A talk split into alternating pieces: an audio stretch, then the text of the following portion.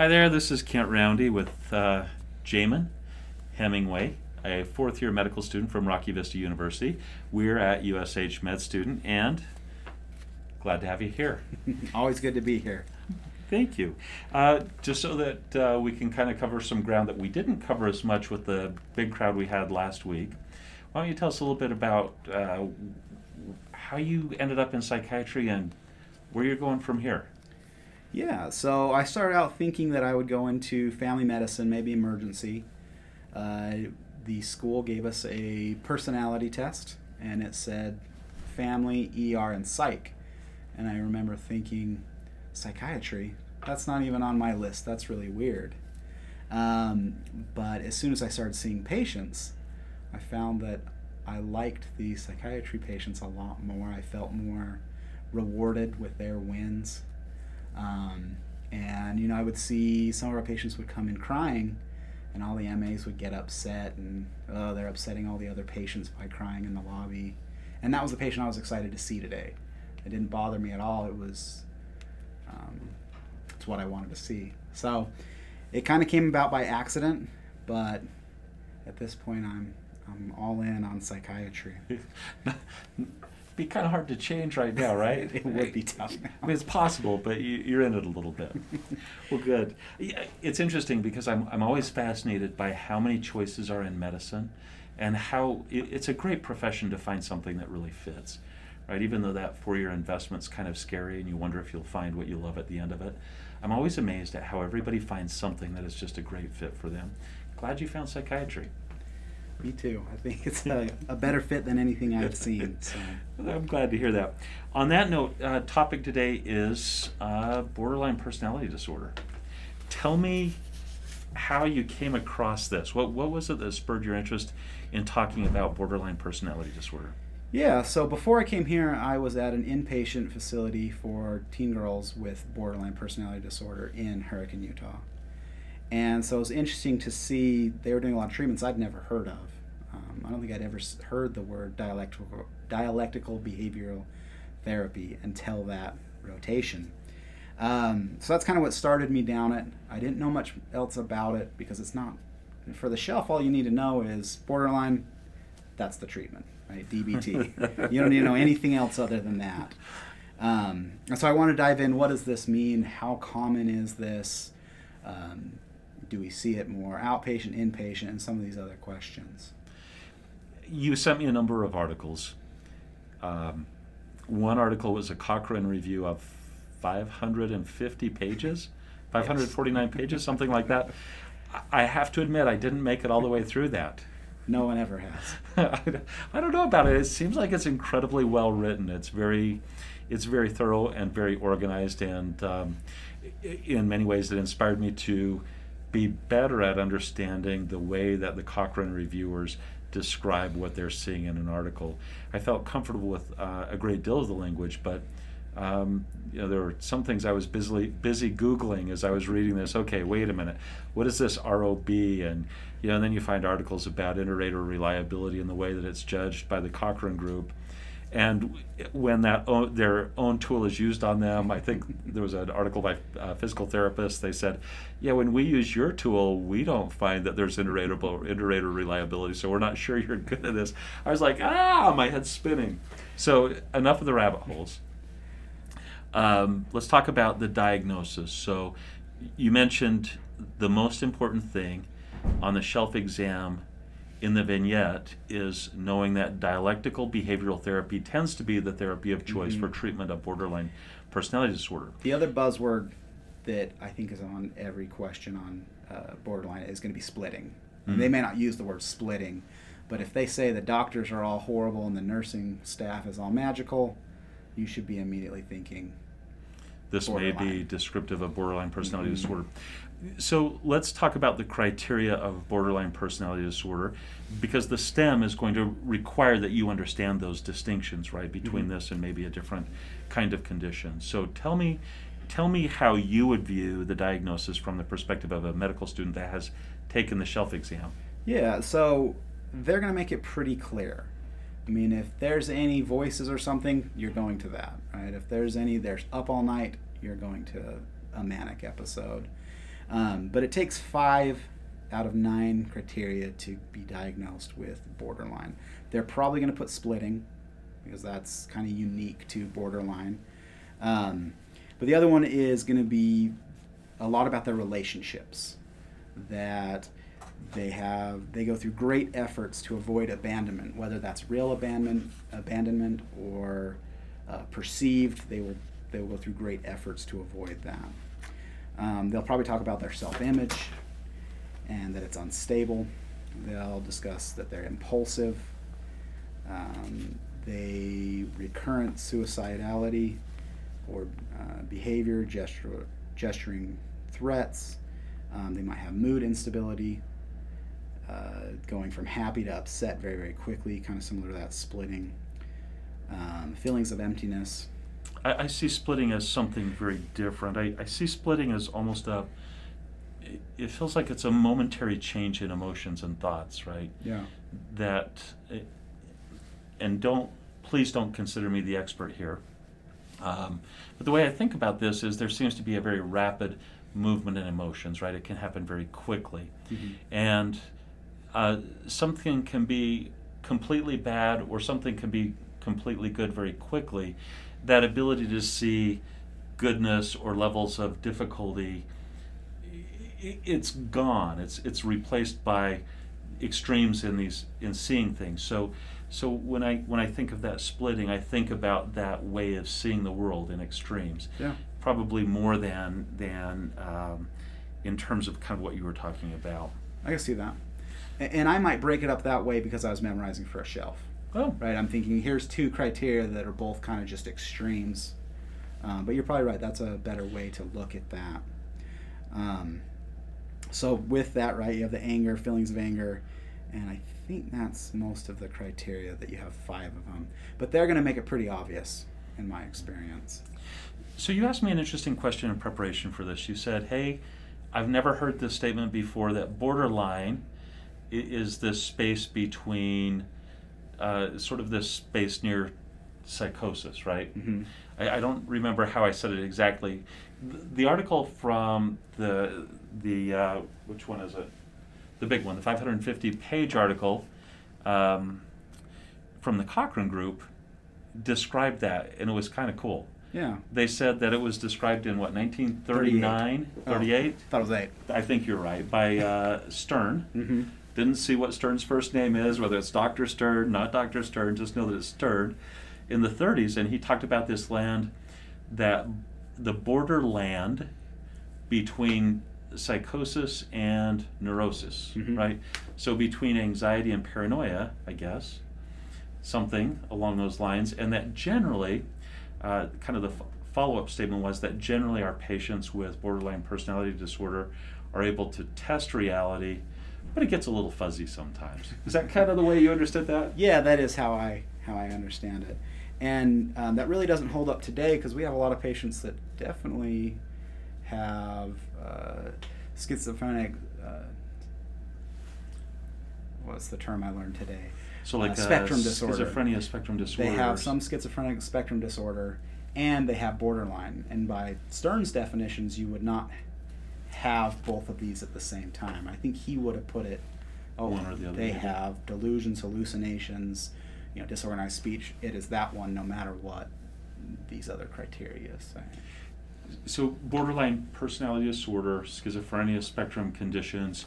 Um, I I, th- I think what you're saying maybe is that there's some overlap at times yeah. that we see that there's comorbidity. Mm-hmm. You sent me an interesting article on prevalence and epidemiology yeah. of uh, borderline personality disorder.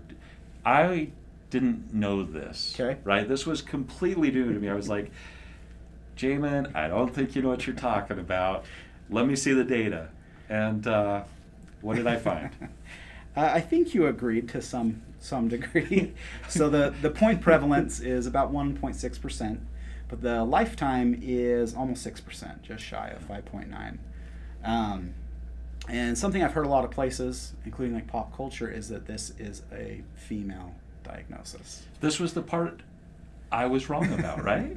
very, correct. very wrong about. Yeah. But it, it the belief matches inpatient which is about three to one female for every one male. Borderline for inpatient settings. Now, uh, but as far as prevalence outside these doors, it's pretty similar between male and female.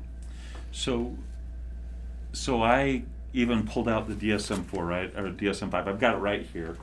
I have it with my notepad of things I wanted to ask you, and I just want to point out right here in big letters. Yep, I read It this. says seventy-five percent diagnosed in females, right? it does, All right. So now, we went back and chased that backwards just a little bit in Mhm. preparation, right? and it's a big epidemiological study that said no, it's about the same. Yeah, I loved that study because it was interesting that this 75% number was actually 76% in the, the article we found. And what they said was, we estimate it to be this, but gosh, we really need some structured interviews in this wide population sampling. Mhm. And then, voila, a number of years later, uh, let's see, who was it? Uh, Bridget Grant, Dr. Bridget Grant, in a large sample. Let me see if I can peek at it here. Um, face-to-face interviews with about 35,000 people, between 34,000, 35,000 people. And they weren't looking at borderline personality, they were looking at substance misuse and associated conditions. And they were able to tease out the prevalence of uh, um, borderline personality disorder, and they were looking for that as a comorbid condition, if I understand correctly. hmm And that's one that for the shelves too, I believe, borderline, uh, those individuals that have borderline personality disorder have a higher rate of substance use. Yeah, I saw that. I saw that in a couple of the areas in the information that you sent me. Um, in fact, there was the article on treatment of comorbid borderline personality disorder with uh, childhood sexual trauma. Mm-hmm. Um, there's not a lot of data regarding how that would be treated. You sent me an article, uh, read through that. Um, methodologically, it's difficult to do these studies, and the author said, "Hey, this is a tough study to do, and and uh, we still think that this is something that merits more explanation. This use of a trauma-informed." Uh, CBT principles inside of the DBT modules, where you, you use some of the emotional regulation tools to try and ensure that you can get through the challenges of what appears to be some exposure therapy. Although I, I'm not sure I knew for sure at the end of the article. Uh, no, I remember reading that article, and I'm I'm still fuzzy on it as well. I, I, uh, I think what they said though was that alcohol and drug misuse disorders were more common than PTSD in the setting of childhood sexual trauma and borderline personality disorder than was PTSD. I was amazed by that. yeah, So we're, we are talking about a very comorbid condition. absolutely. And, and in the in the uh, teenage girls that I saw in this other facility, they pretty much had all all of it. Right? They Yeah. had the abuse, they had the substance, they had um, nightmares, PTSD. They had all of these comorbidities. Of course, they were the ones that were at an inpatient facility, so I'd expect them to be more sick than than than an others. outpatient. In fact, this study, this study I just referenced a moment ago, um, they mentioned, hey, this is a, a tough process to go through, tackling trauma in borderline personality disorder because of the behavioral dysregulation, and as a result, we do it in a in a closed facility or in a residential facility, so that there's um, a greater measure of safety there. Uh, changing gears briefly to treatment. So we've talked about the diagnosis of borderline personality disorder, and uh, I- I'm just going to repeat one of the comments that I really, really like straight out of the DSM 5. The essential feature of borderline personality disorder is a pervasive pattern of instability of interpersonal relationships, self image, and affects, and marked impulsivity that begins in early adulthood and is present in a variety of conditions. I like that. That'll kind of, if you can remember that, you can remember the criteria largely, I think. and I think that's how most people are going about the borderline personality disorder is they kind of remember that guiding principle and you'll get the nine um, the nine criteria from those so if you have that in the back of your mind and it's like man they're really painting me a picture of what you just read you Of- will get it Of interpersonal relational instability, uh, problems with self affect and, and affect of self image and affective relations. Boy, I'm just tripping all over myself. Before I stumble more, let's let's talk about treatment. So, I was disheartened by the article you sent me. It would be uh, hard to read that and be really excited. Yeah, I mean, I don't. I mean, the, I think the Cochrane group has this amazing ability to destroy anything they read, right? um, and and, and I, I get it. I think we're all more hopeful for our intervention than than maybe we should be. We should be hopeful for science rather than our intervention, I suppose. Um, but boy, they they they kind of roughed up psychotherapy. They did. Uh, I think the best research in uh, the ones that met their criteria, they said had moderate um, validity. Right, the way they'd set up their studies, and I think they only had one that they d- called moderate. The rest were all very low. Yeah. So, so, so I want to break this apart. There were two two studies that you sent me. One was a Cochrane review that. Yeah. That seemed to be an update from 2017, and then there was the newer um, report, the 550 Yeah, page yeah. one from uh, 2020. The first one essentially said, uh, hold on, let me see if I've got it here. It said,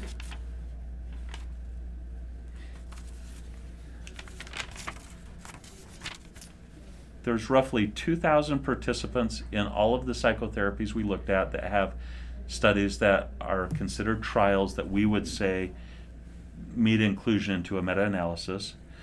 And um, it looks like there's probably a publication advi- uh, bias with these. Mhm. And it looks like, in addition to some sort of publication bias, of the what 30 or so papers that they said met criteria, Mhm. um, 20 of those were written by the people who developed the therapy.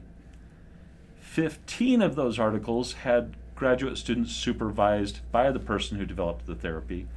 And, and I, I, I guess it's the same criticism that anybody would have of a company that develops a pharmaceutical agent, right? Okay, well, your company says it works. There's a publication bias here, a wish bias, perhaps. I've Mhm. heard that phrase used. Um, there's an, uh, an author interest bias here. I i th- this research suffers from some of, the, some of the same problems that research with medication suffers from. Absolutely. Um, and going to other sources, trying to compare, right? Is this really just uh, these individuals came up with this therapy and they're trying to prove they're right? Um, it does look I mean, a little bit scary. The number needed to treat when using DBT is five. So, so let's just talk about number needed to treat to get what outcome. So they talked about a group of, of outcomes like uh, self harm. Self harm, using more medical resources, and uh, suicidality. And I think there was a couple other, but those were the big ones that you needed to treat five patients to get these to go down one. Yeah. So anyway, the first article in 2017, I want to back up very quickly. Oh, okay. Small effect size, muted by publication bias. I think was what they said. Yeah. Which, I, ouch. And that was the group out of Romania, I think, that wrote that article, and that was Dr. Krista, Kriste. Not sure I know how to say her name right. Now, the, the other thing that I noticed is that w- one of the cases that the authors made, I think, in both articles, both the review trials or both of the meta-analysis uh, papers that we read, was, hey, it would be nice to see you guys publishing this stuff in trials.gov before you start. Did did you see that, or was I imagining that? Um, I did not pick up on that.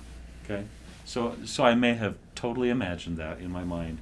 Uh, next question then. Um, when you're talking about the outcomes, the NNTs of Mhm. five, to have a reduction in some of the morbidity of borderline personality disorder, I went through this paper and they break break it down into both continuous and discrete data sets, right? Mhm.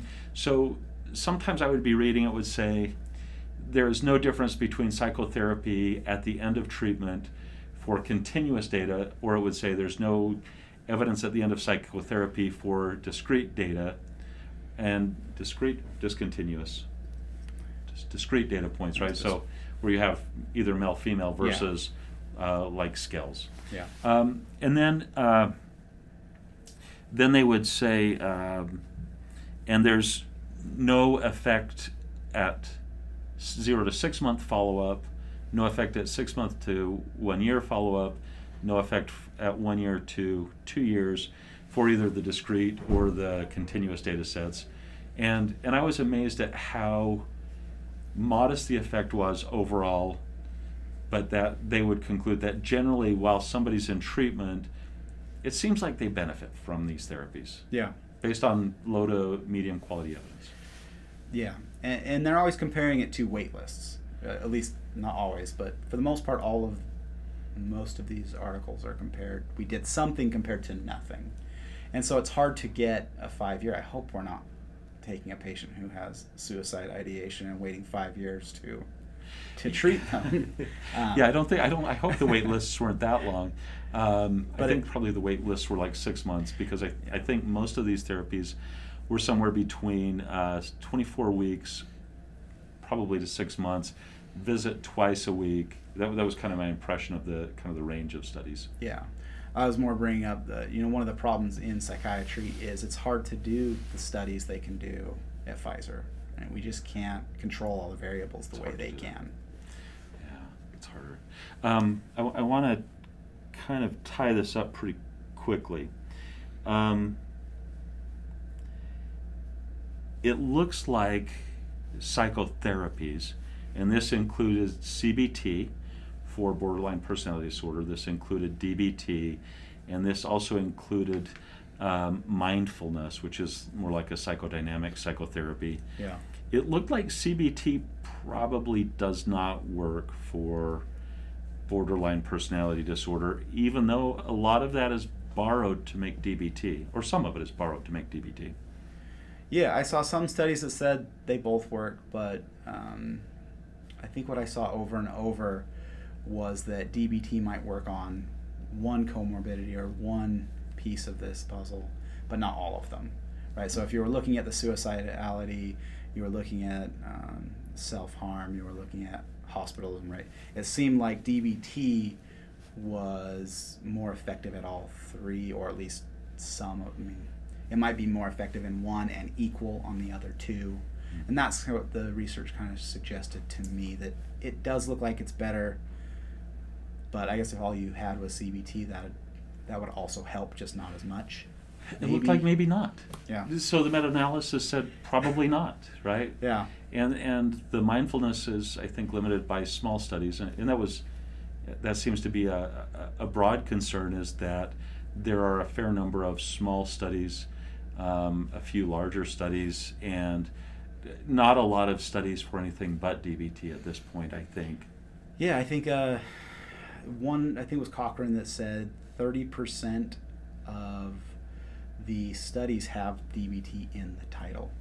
So Hmm. there's definitely some bias um, Towards towards, that. that. Interesting. Um, at the end of the day, the answer is DBT for psychotherapy if you're taking the shelf exam. And uh, it looks like maybe we'll come back and talk about perhaps, an, uh, perhaps, Jamin, we'll come back and talk about treatment recommendations in the setting of very limited data, right? Mhm. Or, or a lot of data that's not high quality with a modest effect size, small to modest effect size. Um, we'll talk about how organizations that are focused on treating this um, have generated recommendations to providers based on that evidence that is out there, the low to medium quality evidence. And uh, we'll see what you think about that. We'll have to uh, do that at a later date, I think. Maybe not in the next six weeks. Huh? We'll see how it goes. All right, so scratch all of that. The next topic will be what? Um, I was thinking about doing some more on the personality disorder, so we'll see if uh, another one jumps out at me. Okay. If it does, don't let it scare you too much. uh, last thoughts. Um, I guess if the none of our treatments look that much better, at least we've got to do something. So. So I got a, a younger brother that would say, no. Oh, okay. Eh, eh, do no harm. Follow the Wow. data, right? So, so um, yeah, we feel compelled to do something. Yeah. It's days like this that I wish I had a statistician from the Cochrane Institute here to talk to us about, hey, eh, w- you know, when we're stuck and we know there's a problem that's hurting people, Yeah. and the data is um, relatively low quality, right? Yeah. Um, not not the kind of high quality that we really want, right? It's not a randomized control trial, double blinded with blinded reviewers and, and the whole nine yards. Um, when we don't get that and we get lower quality evidence that says generally this helps, Yeah. I, I mean, do you do you jump on that? I think you probably do.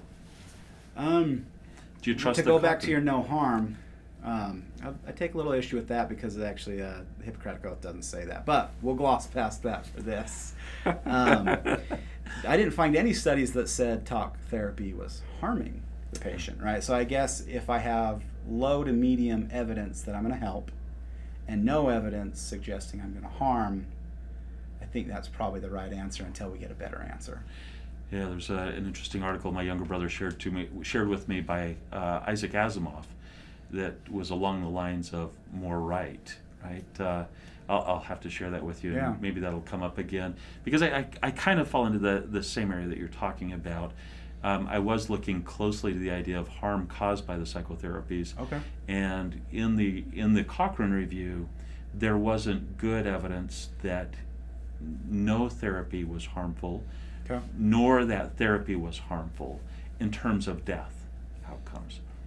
But uh, it's hard to know if we're looking at the right negative outcomes in a therapy. Um, and it's it sometimes gets fairly complicated to figure out what the harm might be from a therapy. Um, clearly, somebody's coming for help, and I think w- what we're talking about here is making the best effort to find the best evidence for the best treatment for something that um, uh, seems to have some mortality risk. About some articles cite about 10% over the lifetime, right? That has uh, clearly uh, an effect on interpersonal relationships, where people struggle to have meaningful relationships with people that are important to them and have uh, durable, long-standing relationships. And, and those things are very um, detrimental to the life process, right? To, to having a meaningful and fulfilled life. So, so on one hand, we have clearly the harm of the illness. Not acting, we have a sense of where that goes, not a complete sense. Acting, we have some sense as well where it might go, and it looks like maybe as long as you can keep somebody in treatment, that might be a better route.